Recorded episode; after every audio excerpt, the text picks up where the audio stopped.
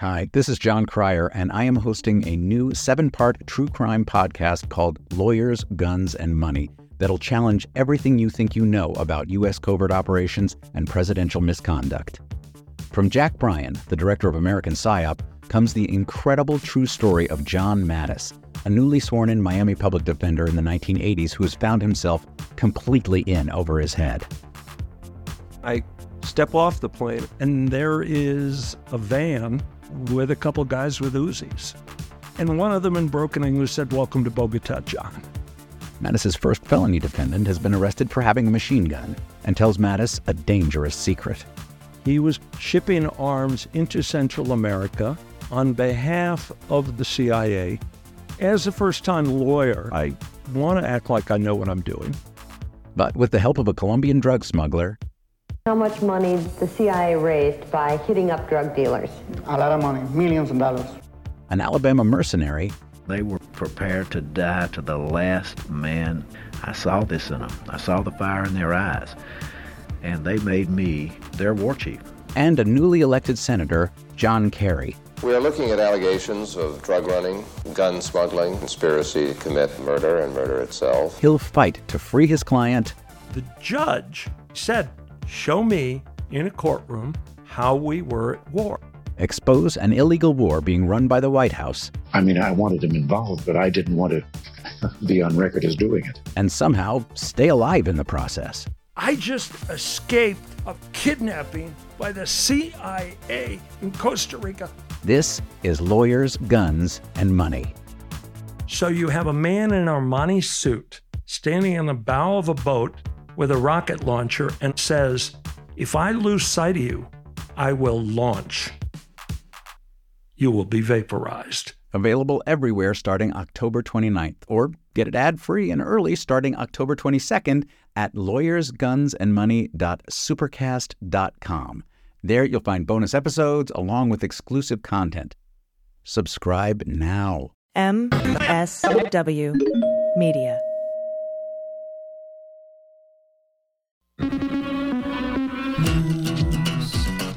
With swearing.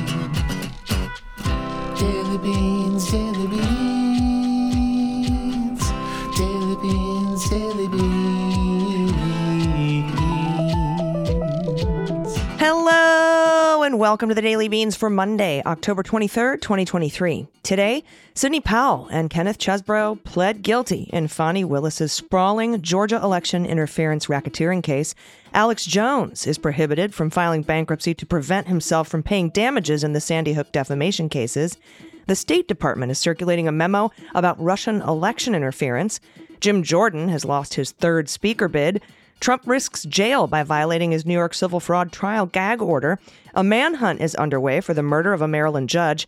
A Detroit synagogue president is found fatally stabbed outside her home. The U.S. push for release of hostages has delayed the Israeli ground war. Texas installs another illegal barrier at the border. And a judge rejects four more procedural hurdles filed by Trump to stop the Colorado 14th Amendment lawsuit. I'm your host, Allison Gill.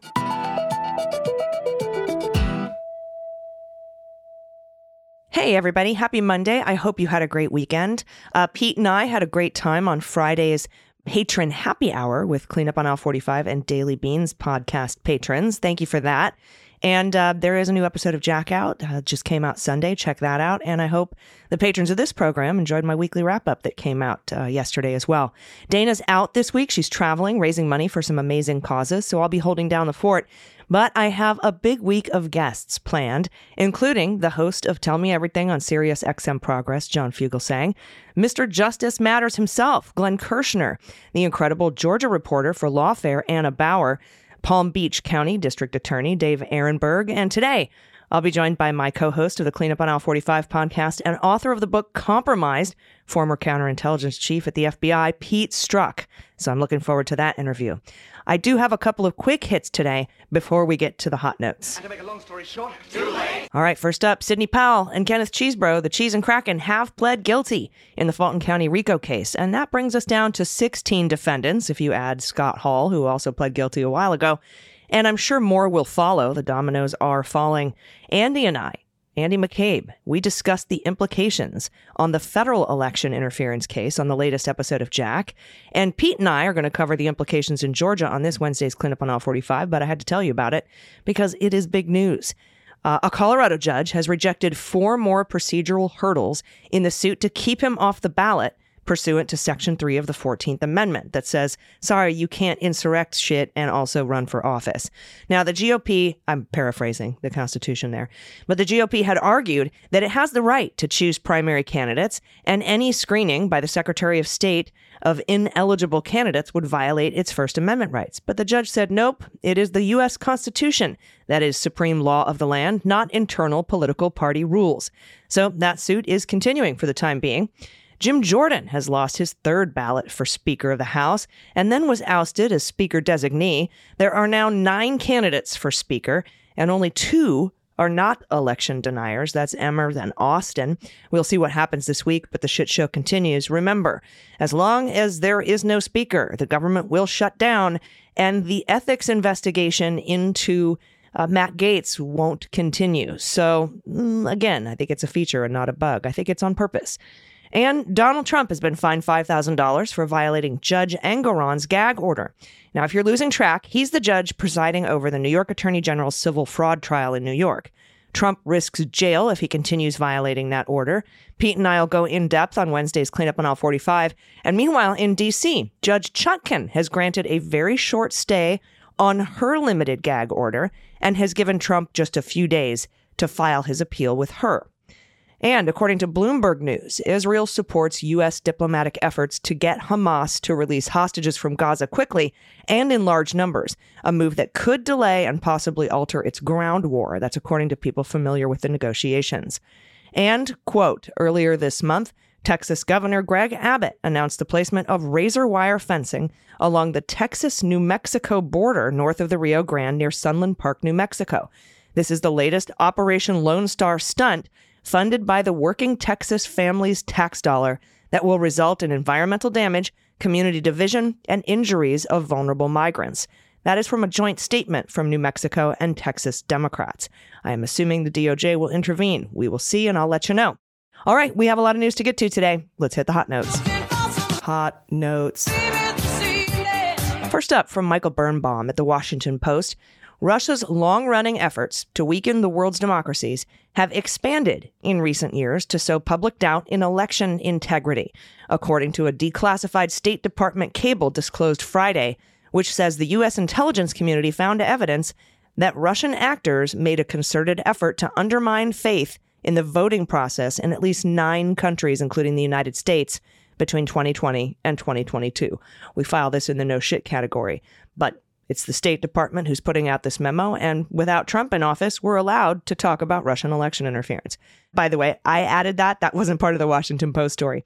Now, during that period, the intelligence community also found that in 17 additional countries, there was a less pronounced level of Russian social media activity and other quote unquote messaging aimed at amplifying pre existing domestic narratives questioning election integrity. And it's the pre existing narratives that really does it, right? Because that's what Russia does. They find something that already exists and then they use it to drive a wedge uh, in between people that would otherwise be voting to preserve democracy. The U.S. intelligence community has routinely highlighted what it portrays as Moscow's ongoing scheme to subvert elections and destabilize democratic countries. But the State Department cable said that such tactics appear to be evolving with a specific goal of eroding trust in the basic administration of elections. Notably, the document says there's little evidence that the Chinese government is similarly focused. The cable, dated Wednesday of last week, is intended to be shared with the governments of more than 100 democracies around the world. That's according to a senior State Department official who spoke on the condition of anonymity to discuss a sensitive internal effort. U.S. diplomats and intelligence officials plan to meet with partner nations to detail the threats to their election systems posed by Russia, potentially with an eye to encouraging other countries to expel Russian diplomats or take other measures to try to combat the efforts. Quote, our insights suggest that Russia is focused on carrying out operations to break public confidence in election integrity, and that they are doing so on a global scale. That's a senior U.S. intelligence official, also speaking on the condition of anonymity. Quote, our information indicates that senior Russian government officials, including the Kremlin, see value in this type of influence operation and perceive it to be effective in undermining confidence in the outcomes and legitimacy of the elected government. Now, the cable cited an example of one 2020 election in an unidentified European country in which the Russian Federal Services Security Agency, also known as the FSB, covertly attempted, through proxies, to deploy agitators to intimidate campaign workers, organize protests on election day, and sabotage overseas voting. Hmm, sounds familiar. During a 2022 election in an unidentified South American country, the cable said Russia used the messaging app Telegram to seed false coverage of alleged fraud, and Russian trolls used multiple social media platforms to amplify concerns about post election instability. I remember that happening. The Russian government has denied that it seeks to subvert other countries' elections, although the former head of the Wagner Group, Yevgeny Prigozhin, did say last year he had worked to interfere in U.S. elections. A 2018 federal indictment charged him with running the troll factory, in which his workers tried to seed conflict on Facebook, Twitter, and other platforms ahead of the 2016 election. Prigozhin was killed in August when his plane exploded after leading an uprising against the Russian military's handling of the war in Ukraine earlier this year. Next up from the Associated Press, a Texas judge has ruled that InfoWars host Alex Jones cannot use bankruptcy protection to avoid paying the more than $1.1 billion to families who sued over his conspiracy theories that Sandy Hook school massacre was a hoax. The decision is another significant defeat for Alex Jones in the wake of juries in Texas and Connecticut punishing him over spreading falsehoods about the nation's deadliest school shooting. U.S. District Judge Christopher Lopez of Houston issued this ruling on Thursday. Jones filed for Chapter 11 bankruptcy protection last year, and more recent financial documents submitted by his attorneys put his personal net worth around 14 million. But Lopez ruled those protections do not apply over findings of willful and malicious conduct. Quote, the families are pleased with the court's ruling that Jones's malicious conduct will find no safe harbor in the bankruptcy court. Now, it's Christopher Mattei, a Connecticut lawyer for the families. Quote, as a result, Jones will continue to be accountable for his actions into the future, regardless of his claimed bankruptcy. An attorney for Jones did not immediately return a message seeking comment on Friday. On his InfoWars website, Jones posted a video saying the judge's ruling will have little practical effect because he is over a million dollars in debt personally and has little to pay the Sandy Hook families. He also said he continues to appeal the verdicts. Quote, it's all academic. I don't have a million dollars, he said. My company has a few million, but that's just to pay the bills and my product in the future. So we are literally on empty. So this idea that we're going to take your money away doesn't exist because the money doesn't exist. It's all political. At the end of the day, they won't take my free speech away, he said. I'm still going to be on the air one way or another after 26 people were killed by a gunman at Sandy Hook Elementary School. In Connecticut in 2012, Jones made a false conspiracy theory. He made it the centerpiece of his programming on his flagship InfoWars show. And he's been telling his audience to donate to him and shop on the InfoWars website so he can keep doing his program and pay his legal fees. But Jones's personal spending topped $93,000 in July alone, including thousands of dollars on meals and entertainment. That's according to his monthly financial reports in his bankruptcy case. The spending struck a nerve with Sandy Hook families as they have yet to collect a dime from the money that the juries awarded them. Now, Sandy Hook families won nearly 1.5 billion in judgments against Jones last year in their lawsuits over repeated promotions of false theories that the school shooting never happened. The amount of money Jones owes Sandy Hook families could grow even larger. Another lawsuit is pending in Texas, brought by the parents of six year old Noah Pozner, one of the children slain in the attack. A trial date has not yet been set. And from NBC News, absolute tragedy. A Detroit synagogue president was found fatally stabbed outside her home Saturday morning. Samantha Woll, 40, led the congregation of Isaac Agree Downtown Synagogue, which confirmed Woll's death in a statement. Quote, We are shocked and saddened to learn of the unexpected death of Samantha Woll, our board president. May her memory be a blessing. On Saturday evening, Detroit Police Chief James E. White asked the public for patience as resources poured into the investigation. He promised an update Sunday morning. I'm asking that everyone remain patient while investigators carefully examine every aspect of the available evidence. It is important that no conclusions be drawn until all of the available facts are reviewed. ADL, the Anti Defamation League Michigan, the state chapter, also asked Michiganders to refrain from speculating on motive. Quote, as we mourn her tragic passing, we urge the community to refrain from speculation and allow law enforcement to gather facts. Authorities said a 911 caller earlier Saturday reported a person lying on the ground unresponsive at Woll's home. Police discovered multiple stab wounds on Woll's body and found a trail of blood leading to her house, where they believe the crime occurred. Woll had ties to state Democrats. She previously worked for Representative Elissa Slotkin and served on State Attorney General Dana Nessel's reelection campaign. Nessel expressed shock and horror at her death. She said, Sam was a kind person, as kind a person as I've ever known. She was driven by her sincere love of her community, state, and country. Sam truly used her faith and activism to create a better place for everyone. Also from NBC, there's a $10,000 reward offered for information that leads to the arrest of a man accused of fatally shooting a Maryland judge in a targeted attack outside his home. The U.S. Marshal Service said Friday it's seeking the public's help in finding Pedro Argote, 49, who is wanted in connection with the Thursday killing of Washington County Circuit Judge Court Andrew Wilkinson. Wilkinson was shot hours after he gave Argote's estranged wife custody of their four minor children. On Saturday, a resident of the Williamsport, Maryland area near the West Virginia border found an SUV belonging to Argote at about 11 a.m. Washington County Sheriff Brian K. Albert said that at a news conference. It wasn't clear how long the vehicle had been there, and an initial search turned up no weapons. Authorities said earlier that Argote might be driving a 2009 Mercedes Benz GL 450, the full size SUV. Deputies, marshals, and local police were combing through remote woods around Saturday's discovery. We're going to catch this guy, he said. It's just a matter of time. Argote has ties to multiple areas outside Maryland, including Brooklyn and Long Island, Columbus, Indiana, and Tampa, and also Clearwater. And that's in Florida. And that's the Marshal Service telling everyone that in a news release. He also has connections to unknown locations in North Carolina. Although authorities said Argote should be considered armed and dangerous, any sighting should be reported to police immediately. Albert says he doesn't believe residents in and around Williamsport are in danger. We don't feel the community is at risk, he said. We just ask you you avoid the search area. Wilkinson was the judge in Argote's divorce case, filed in June 22. At a hearing Thursday morning, hours before the shooting, just hours before the shooting, he had granted Argote's wife an absolute divorce from him, as well as sole legal custody of their four children, ages 12, 11, 5, and 3. Argote did not attend the hearing.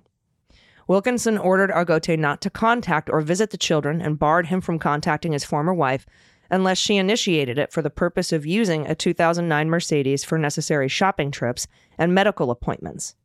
Argote was also banned from entering the family home and ordered to pay $1,120 a month in child support. The judgment attributed the decision to a finding of cruelty of treatment and irreconcilable differences. That's what Albert said Friday uh, that the shooting was in response to the custody decision. In June 2022, the wife filed a domestic violence petition against Argote, alleging there had been physical abuse against one of their daughters. She wrote that she felt unsafe because Argote would keep a weapon on him, and she feared he would try to take the children away from her. She also accused him of harassing her through emails and text messages, watching her through the home's security cameras, and controlling her emotionally and financially. The petition was dismissed less than two weeks after she filed it. Attorney Michael Gast, who briefly represented Argote in the case, said Saturday that he persuaded the wife's attorney to dismiss the petition because Gast felt there was a lack of evidence. He declined to elaborate. Gast, who removed himself after having represented Argote for about three months, said that his former client was a, quote, very quiet guy and that he was surprised by the alleged crime. Yeah, they're always very quiet guys. I have a personal experience with this being controlled, coerced, filmed, recorded, tracked, stalked. It's terrifying. And I know the Supreme Court is getting ready to hear a case about whether people who have restraining orders for domestic violence against them should be allowed to have firearms. That's terrifying to me. All right, we need your good news. Send it to us at dailybeanspod.com. Click on contact. We'll get to the good news, but first, I want to talk to Pete Strzok about the Russian election interference story, and we'll do that right after the break. Stick around. We'll be right back.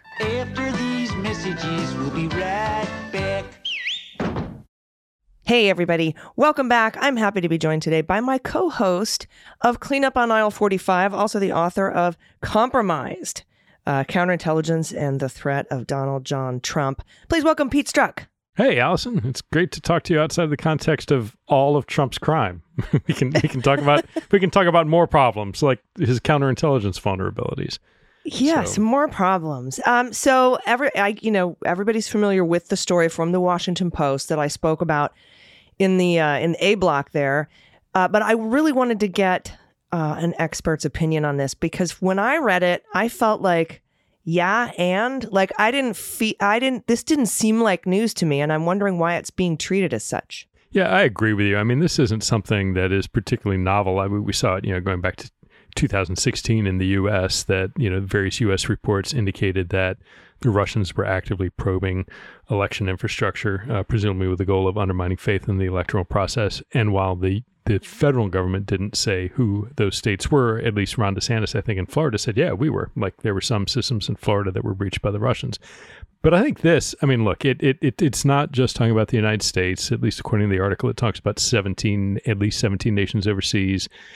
It seems like something the journalist who wrote about it has the State Department beat, and this is a State Department cable. So it strikes me as a little bit of like State Department PR trying to highlight the fact that there's uh, you know, a threat broadly from Russia to try and undermine faith in uh, the voting process. And again, that's a fertile place if you're Russia to try and attack. They've done it in the past. I would expect they'd do it now and in 2024. But you're right. I, I this is not something I didn't reading through it. I, I didn't see anything in there that was like, holy cow, this is this is new and a, a profound shift in what the Russians are doing. It it is very much, I think, in line with what they've been trying to do and I think something, you know, very common sense, right? Given the way that Trump in particular, but others are trying to say and hang every act on you can't trust the vote for the Russians to sort of glom onto that makes too much sense. And that they would do it not only in the US but around the world to generally undermine democracy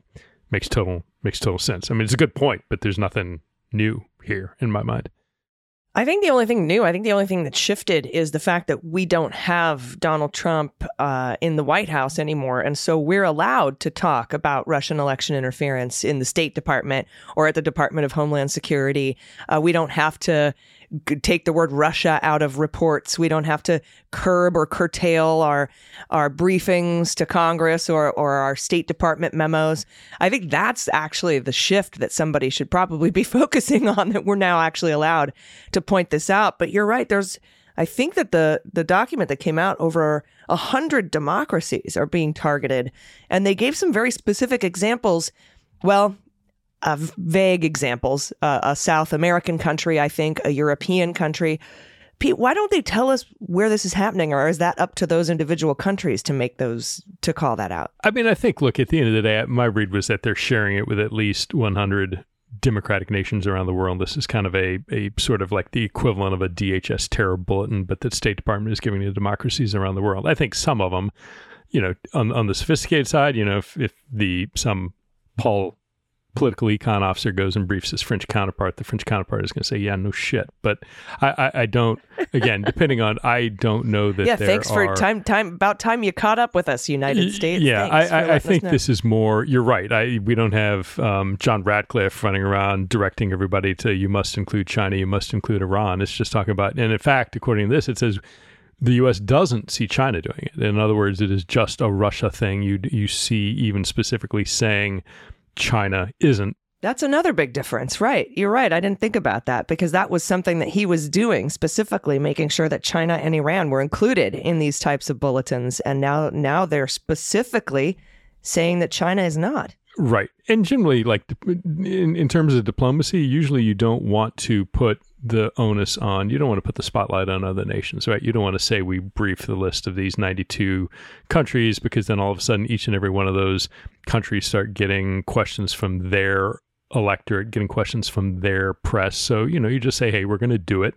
And if those foreign nations decide they want to say, oh, we got this briefing from the Department of State, they can do it. But you let let the foreign governments decide how they want to handle it and how they want to handle like the the, the public nature or not of getting that briefing. But again, this strikes me a little bit like, uh, you know, thinking back to those, you know, the the the, the bullshit weaponization committee when they brought in all those ex Twitter employees who were sitting there saying, yeah, you know, the FBI came to talk to us and really well, we kind of knew all of it, and I'm not sure why. It felt like a waste of our time, but we, you know, we heard them out because they were just trying to come to give us information.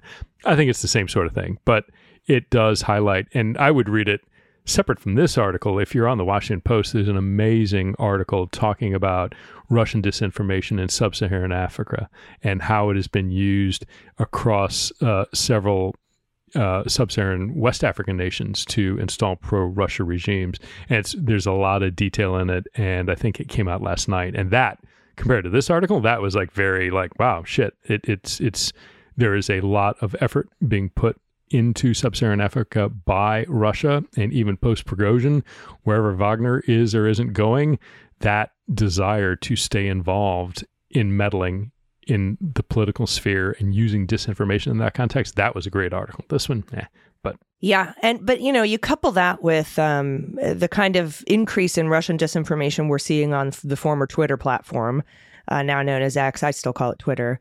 That I think is maybe by design, um, but you know, we just had the um, Supreme Court, Steve Vladeck, who's a, a, really great con law professor and an expert at Supreme Court. Um, the Supreme Court has just f- frozen the Louisiana District's court ruling that would have barred contacts, wide range of contacts between executive branch officials, the Biden administration, and social media companies. So, of course, Alito and Thomas and Gorsuch dissented. Gorsuch said, "Yeah, we we would have we would have like stop the government. Right. Right. But but I think that that as being allowed to go forward right now is uh, like I'm breathing a huge sigh of relief because that is exactly the kind of, of stuff that needs to be uh, tamped down. And I think that, you know, when we find out through Hunter Biden's lawsuit against Rudy Giuliani that they all hacked him and, you know, stole all of his stuff, that maybe it was the right thing to do to suppress that New York Post story on on Twitter. And I, so talk a little bit about the implications of of the Supreme Court uh, freezing that that Louisiana judge's decision. Yeah, I mean, on the one hand, I'm glad they stayed that district court decision. On the other hand, I am concerned about you know, given this already group of three that indicated that they'd leave it in place. I don't know where your swing votes are going to go in this, but look, a couple of things that on a on a tactical level, what really bothered me about the district court uh, finding, which again your your listeners may remember was issued with great flourish on the Fourth of July, because what judge issues any uh, f- ruling on the 4th of July, except some. The only judge in the district? Right. The only judge in the district who's an attention whore looking to make a splash. But the problem was folks, I don't know, need to understand the huge amount of data that went into the briefings calling for this injunction that the judge then adopted that came from fucking Matt Taibbi and the Twitter files debacle. And I think there's a real question if you start looking at people like Taibbi, particularly if you go a little bit further and look at folks like Grayzone News, I think there is a lot that will come to be known about the motivations and particularly the funding that are going into a lot of the people who are writing notionally about, you know, the government should be out of the business of content moderation. And I do think that is a very fertile ground for, you know, in particular Russian intelligence to play, even if it's just funding. Now, I'm not sitting here saying any of these folks are like witting recruited Russian assets, but I do think the the the sort of journalistic integrity, in my opinion, from the Twitter files was shit. It was horrible. It was. And uh, you know, the more we find out after the fact, they want to get regulation off. No, it's it's and and the you know the closest thing that we came to the government interfering and demanding things being taken down was the Trump administration, right? Saying we want you to right, pussy ass bitch. Right, right. So if you want to talk about it. that was it, the the Chrissy Teigen tweet, by the way. I, that wasn't what I was. Uh, yeah, no, she's you. my hero. She will always be a hero for for, for that comment. I, I have to like men using the the p word is is fraught, but I, I do appreciate her uh, accuracy and candor on that point. But as a as a former counterintelligence professional, there's no question in my mind that the resources of the federal government they're going to be able to develop intelligence information about foreign manipulation on social media that social media companies will never get, right? Twitter and Meta and Alphabet do not go about recruiting sources within the Russian intelligence services or the Chinese intelligence services or anywhere else. So they might see things, they might and probably do have great uh, ability to see some stuff, but there will always be data that the federal government gets about what hostile foreign nations are doing with malign intent. And it makes no sense to me that anybody should say, well, the federal government should not be able to share that, which is what was going on. And that is Taibbi's misdirection at the end of the day. That is the underlying, the core bullshit at the heart of the Twitter files is that the government was somehow directing people to take it down. And that's not what was going on. The government was saying, we are seeing these indicators of foreign actors acting in a coordinated way to put forth disinformation or to amplify disinformation. It wasn't, other than Trump, it wasn't take this down, take that down. So again, it, it it's a lot of people with a lot of different motivations. I'm I'm glad the Supreme Court stated, but I I don't know what their final ruling looks like because Alito and Thomas and Gorsuch aren't going to change their mind. They don't give a fuck. They're going to, you know, if this was if this was something that was hurting Democrats, their vote would be different. But that's you know should surprise no one. No, it's it's clear to me that um, actors like Saudi Arabia, Russia, Iran, China, probably all would like there to be um, no government involvement allowed in the monitoring of social media, so that they can spread their disinformation. They are basically, but calling it First Amendment expression, right? They're basically saying the First Amendment gives us the right to lie and spread disinformation, and you have to stay out of it. Uh, they're not framing it like that, but that's basically what they're asking for. And like you said, the government wasn't telling people to take stuff down. It, they were just like I can do on Twitter. I can go file a report about a tweet saying that I think it's disinformation. The government can do that too. Anybody can do that. It was content moderation, and and the Twitter people, um, you know, they testified to that. So we'll we'll see what ends up happening. But that's the global push, isn't it? And I think that they're they're trying to do that with with this Washington you know Post story with this memo. That's a warning. Like, look, they're trying to come out here and take away our faith in the election process, and they're doing it by spreading disinformation on social media platforms um, and other ways too. You know, I think in one of the situations they had some people monitoring elections. Uh, you know, like overseeing them or you know being a one of those uh, polling workers that were like sort of interfering with stuff and tampering with things. So i mean they do it a lot of ways but social media is the big the big damn way. And you know saudi arabia is is hugely invested in x now and i don't see them pushing back on russian disinformation yeah, no, and it's going it's going to go from bad to worse. I mean, I think it everybody was watching as as Elon slashed the trust and safety staff on Twitter and how like it turned into a cesspool. I mean, it's essentially close to 4chan at this point, but with that reduction uh, should be to no one's surprise when suddenly we have a, you know, a war breaking out between uh, Gaza and Israel that there Twitter and X is full of uh, disinformation and you know bullshit community notes that are being thrown up there. I it, that's not surprising, but that's mild compared to what's going to come. And I just worry that you know the press and there was an interesting again looking at the the media's inability to learn the lessons of the past. The Washington Post had an interesting, I think it was the Post, interesting article about hey, you know, all the congressional reporters really were taking not taking a very critical look at some of the the vote estimations, and everybody thought that Jordan had a much greater chance than he actually did, and we should have been a little more skeptical of what we were reading on social media. And it's like, well, okay, how many how many years does it take you to learn that lesson? Right. I mean, we're in 2023. If you did not learn that lesson in 2015 and 2016, I don't know what is going to cause you to learn that lesson, but you better get your shit together because we're we're we're 12 months away essentially from the general election. And I guarantee you Russia is going to exploit the the divide in Democrats over the Israel Hamas war that that we're seeing. I mean, and not just Democrats, but independents or you know anybody. I mean, there's a lot of uh, very strong feelings uh, about this, and that is going to be exploited uh, in the next year. I guarantee it. Yeah, and you know, to Trump's model, it, it's like everything else. Hey, just delay it and let me do the rest. Right? How many times oh, he yeah. said that? Just say something and I'll take it from there. If you're Russia, all you need to do is like find, pick pick a swing state, get into one county, get a screenshot of voter data that's not public. God forbid, change a little bit of it, and then post that and then let Trump or whoever it is run wild with that, talking about, see, here's the proof that this stuff was all bogus. It was all changed. You don't need to, to undermine and create doubt. I mean, that doubt's already there, let alone like, I mean, you could create a deep fake of it, a, a, falsified record. But I think, you know, given part of the thing too that yeah, your, your listeners may or may not know, it's not the federal government doesn't have some standard for for voting systems. Those are by design given to the states and the counties independently do that. So it's not like the federal government can come in and say you must not use this system or use this system or implement the security protocol. That's a that's a state issue voting, the infrastructure and conduct of the voting.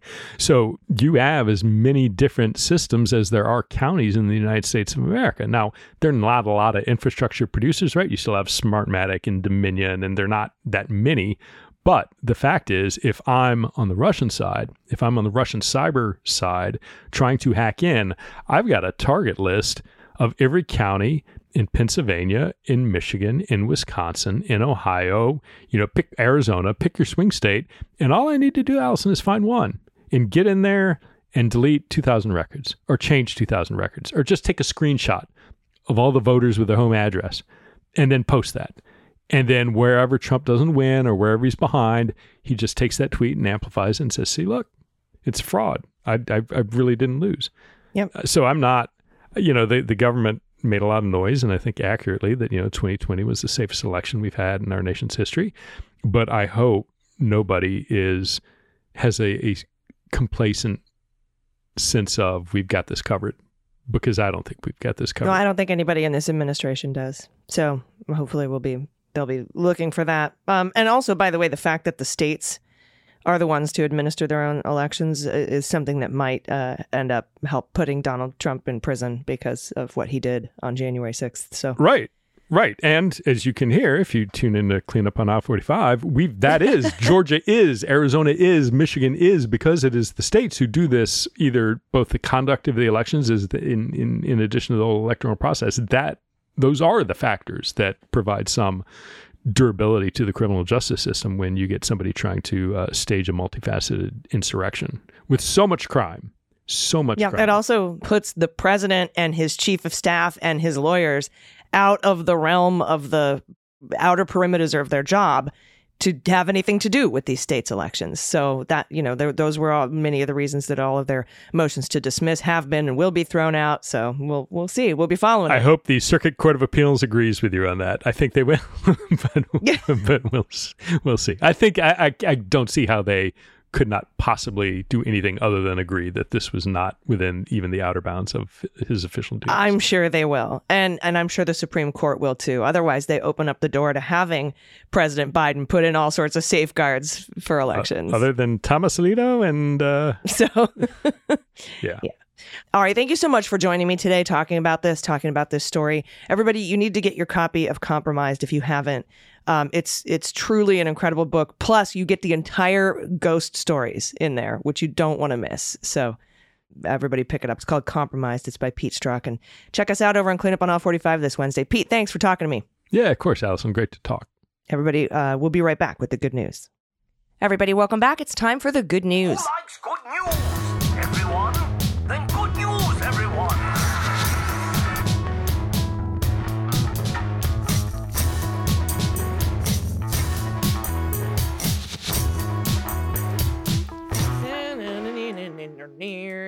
Good news, good news. And if you have any good news, confessions, corrections, you want to play What the Mutt, opine on the bovine, find the cat, uh, what the heck wine where I guess so I guess I guess horse breeds, cow breeds, I only know one.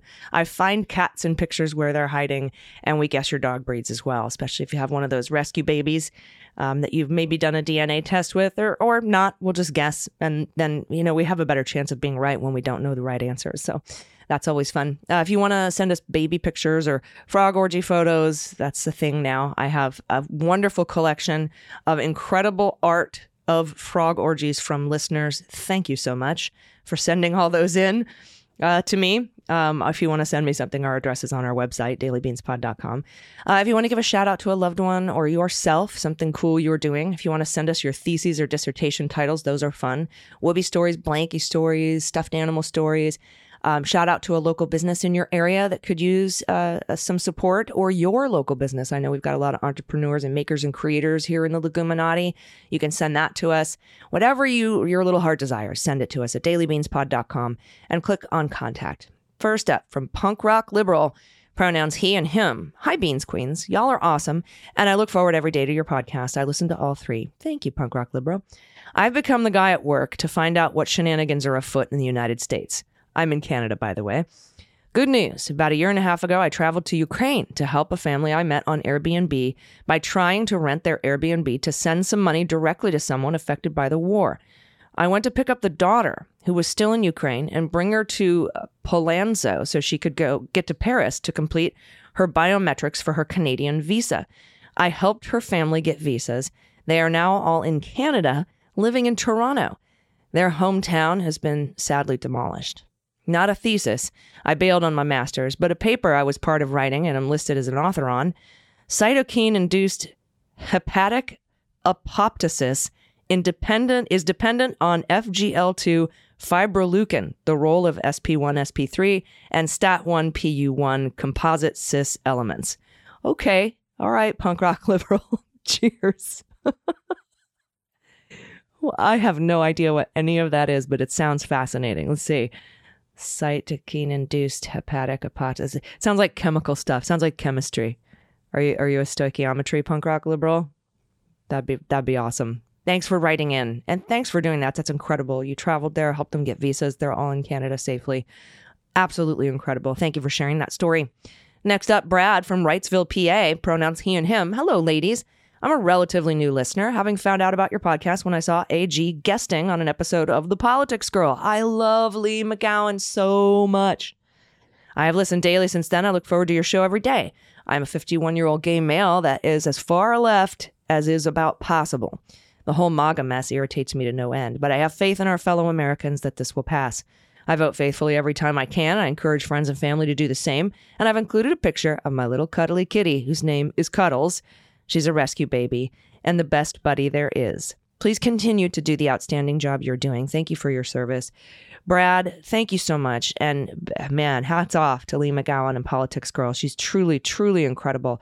Such an inspiration uh, to democracy she's a very exceptional voice and thought leader in the movement. I really appreciate that um, that you found me on her show because she's amazing. And this kitty, I want to pet the belly, looks so soft. That brindle fur looks so so soft. I'm so glad she's a cuddler. All right, next up from Eric M. No pronouns.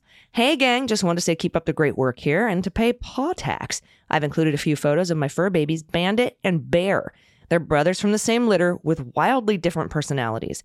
Bandit will fetch just about anything and is insistent that the ball or sticks are only thrown in the water, while Bear is just happy to be outside anytime. They're a mixed breed. Care to guess? Thanks again and keep up the good work. Okay, there's definitely some sort of terrier, uh, chihuahua, and something fluffy like a a shih tzu maybe or a it's got the underbite there. Maybe a like a chin, like a um. Hmm. Let me think. Oh my god, they're so adorable. Maybe not a Pekingese. All right, let's see. I give. Oh, there's no answers. So I'm. I'm guess I'm correct. Eric M. If you want to send the answers in, let us know. But they are adorable. I love them. Next up, Debbie, pronoun she and her. Hello, ladies. I've been meaning to share my appreciation for all you do, uh, but just sitting down now. You are the perfect follow up listening uh, to listening and laughing with Stephanie for three hours every morning on my delivery route. I drive a truck, fucking cool. I share a picture of our little man Scully, aka Mr. Harry Pants, and Senor Bagotes, who we lost last year to a stroke. Um, as you can see, he is what we refer to as an SBD, small brown dog, a little terrier, a little chihuahua, all love. I'd also like to give a shout out to a local organization called the Tenacious Unicorn Ranch. It's in Westcliffe, Colorado. They are a working ranch and welcome and affirming place for trans and other queer folk. They sell alpaca wool online to help with the cost. And they're on Facebook if anyone wants to check them out. Thanks for keeping me happy uh, on the happy side and keep the beans coming. Okay, everybody, the Tenacious Unicorn Ranch. Go, go buy some alpaca wool. Help them out. Look at these guys. That is the coolest looking dog.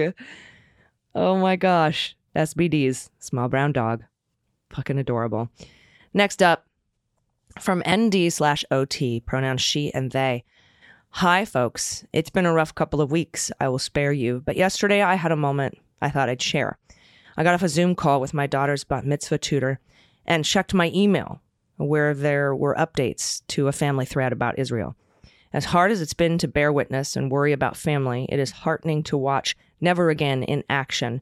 From participation in peaceful assembly to my brother, who's stepping up as a reservist to fight Hamas, to my dad, who will be willing to, uh, who will be going there in a few months to give hands-on humanitarian aid, and my family is taking action where we can. We will not tolerate hate. We will not tolerate attempts to erase our people or any others. We stand in solidarity with all marginalized people. And in the midst of it, I get to plan the celebration of a joyful rite of passage for my baby that so many people have fought for. We will exist, we will persist, we will celebrate L'chaim. This is a pic of my baby, now 13, 13 years old, for tax. I'm sending this to Dana. I know she's not here this week, but I'm sending this baby picture to Dana because it's absolutely adorable. And there she is, 13. L'chaim, my friends. And uh, thank you for sending that in. Everybody, thank you for sending in your good news. I really, really appreciate it. We are going to need loads of it in the coming weeks. So please send it in to us at dailybeanspod.com and click on contact. Thank you so much. I hope you had a restful weekend. And uh, we'll be back in your ears tomorrow. I think we got, who do we got tomorrow? Let me check my old calendar and uh, and let you know of the amazing guests that we have this week. Um, tomorrow we're going to have oh oh a Palm Beach County District Attorney Dave Aronberg. You've seen him on MSNBC. He's been on this program before. Absolutely incredible legal mind, and I can't wait to speak with him. And he'll be on the beans with me tomorrow. And thanks to Pete Strzok for joining me today. Until tomorrow, please take care of yourselves, take care of each other, take care of the planet, take care of your mental health. Vote blue over Q, and bring someone with you. I've been AG, and them's the beans. The Daily Beans is written and executive produced by Allison Gill with additional research and reporting by Dana Goldberg. Sound design and editing is by Desiree McFarlane, with art and web design by Joel Reeder with Moxie Design Studios. Music for The Daily Beans is written and performed by They Might Be Giants, and the show is a proud member of the MSW Media Network, a collection of creator owned podcasts dedicated to news, politics, and justice. For more information, please visit MSWmedia.com. MSW Media. Hi, this is Jon Cryer, and I am hosting a new seven part true crime podcast called Lawyers, Guns, and Money that'll challenge everything you think you know about U.S. covert operations and presidential misconduct. From Jack Bryan, the director of American PSYOP, comes the incredible true story of John Mattes, a newly sworn in Miami public defender in the 1980s who has found himself completely in over his head. I step off the plane, and there is a van with a couple guys with Uzis. And one of them in broken English said, Welcome to Bogota, John. Mattes's first felony defendant has been arrested for having a machine gun and tells Mattes a dangerous secret. He was shipping arms into Central America on behalf of the CIA. As a first time lawyer, I want to act like I know what I'm doing. But with the help of a Colombian drug smuggler, How much money the CIA raised by hitting up drug dealers? A lot of money, millions of dollars. an Alabama mercenary, They were prepared to die to the last man. I saw this in them. I saw the fire in their eyes. And they made me their war chief. and a newly elected senator, John Kerry. We are looking at allegations of drug running, gun smuggling, conspiracy to commit murder and murder itself. He'll fight to free his client The judge said, Show me in a courtroom how we were at war. expose an illegal war being run by the White House, I mean, I wanted him involved, but I didn't want to be on record as doing it. and somehow stay alive in the process. I just escaped a kidnapping by the CIA in Costa Rica. This is Lawyers, Guns, and Money. So you have a man in an Armani suit standing in the bow of a boat with a rocket launcher and says, If I lose sight of you, I will launch. You will be vaporized. Available everywhere starting October 29th, or get it ad free and early starting October 22nd at lawyersgunsandmoney.supercast.com. There you'll find bonus episodes along with exclusive content. Subscribe now.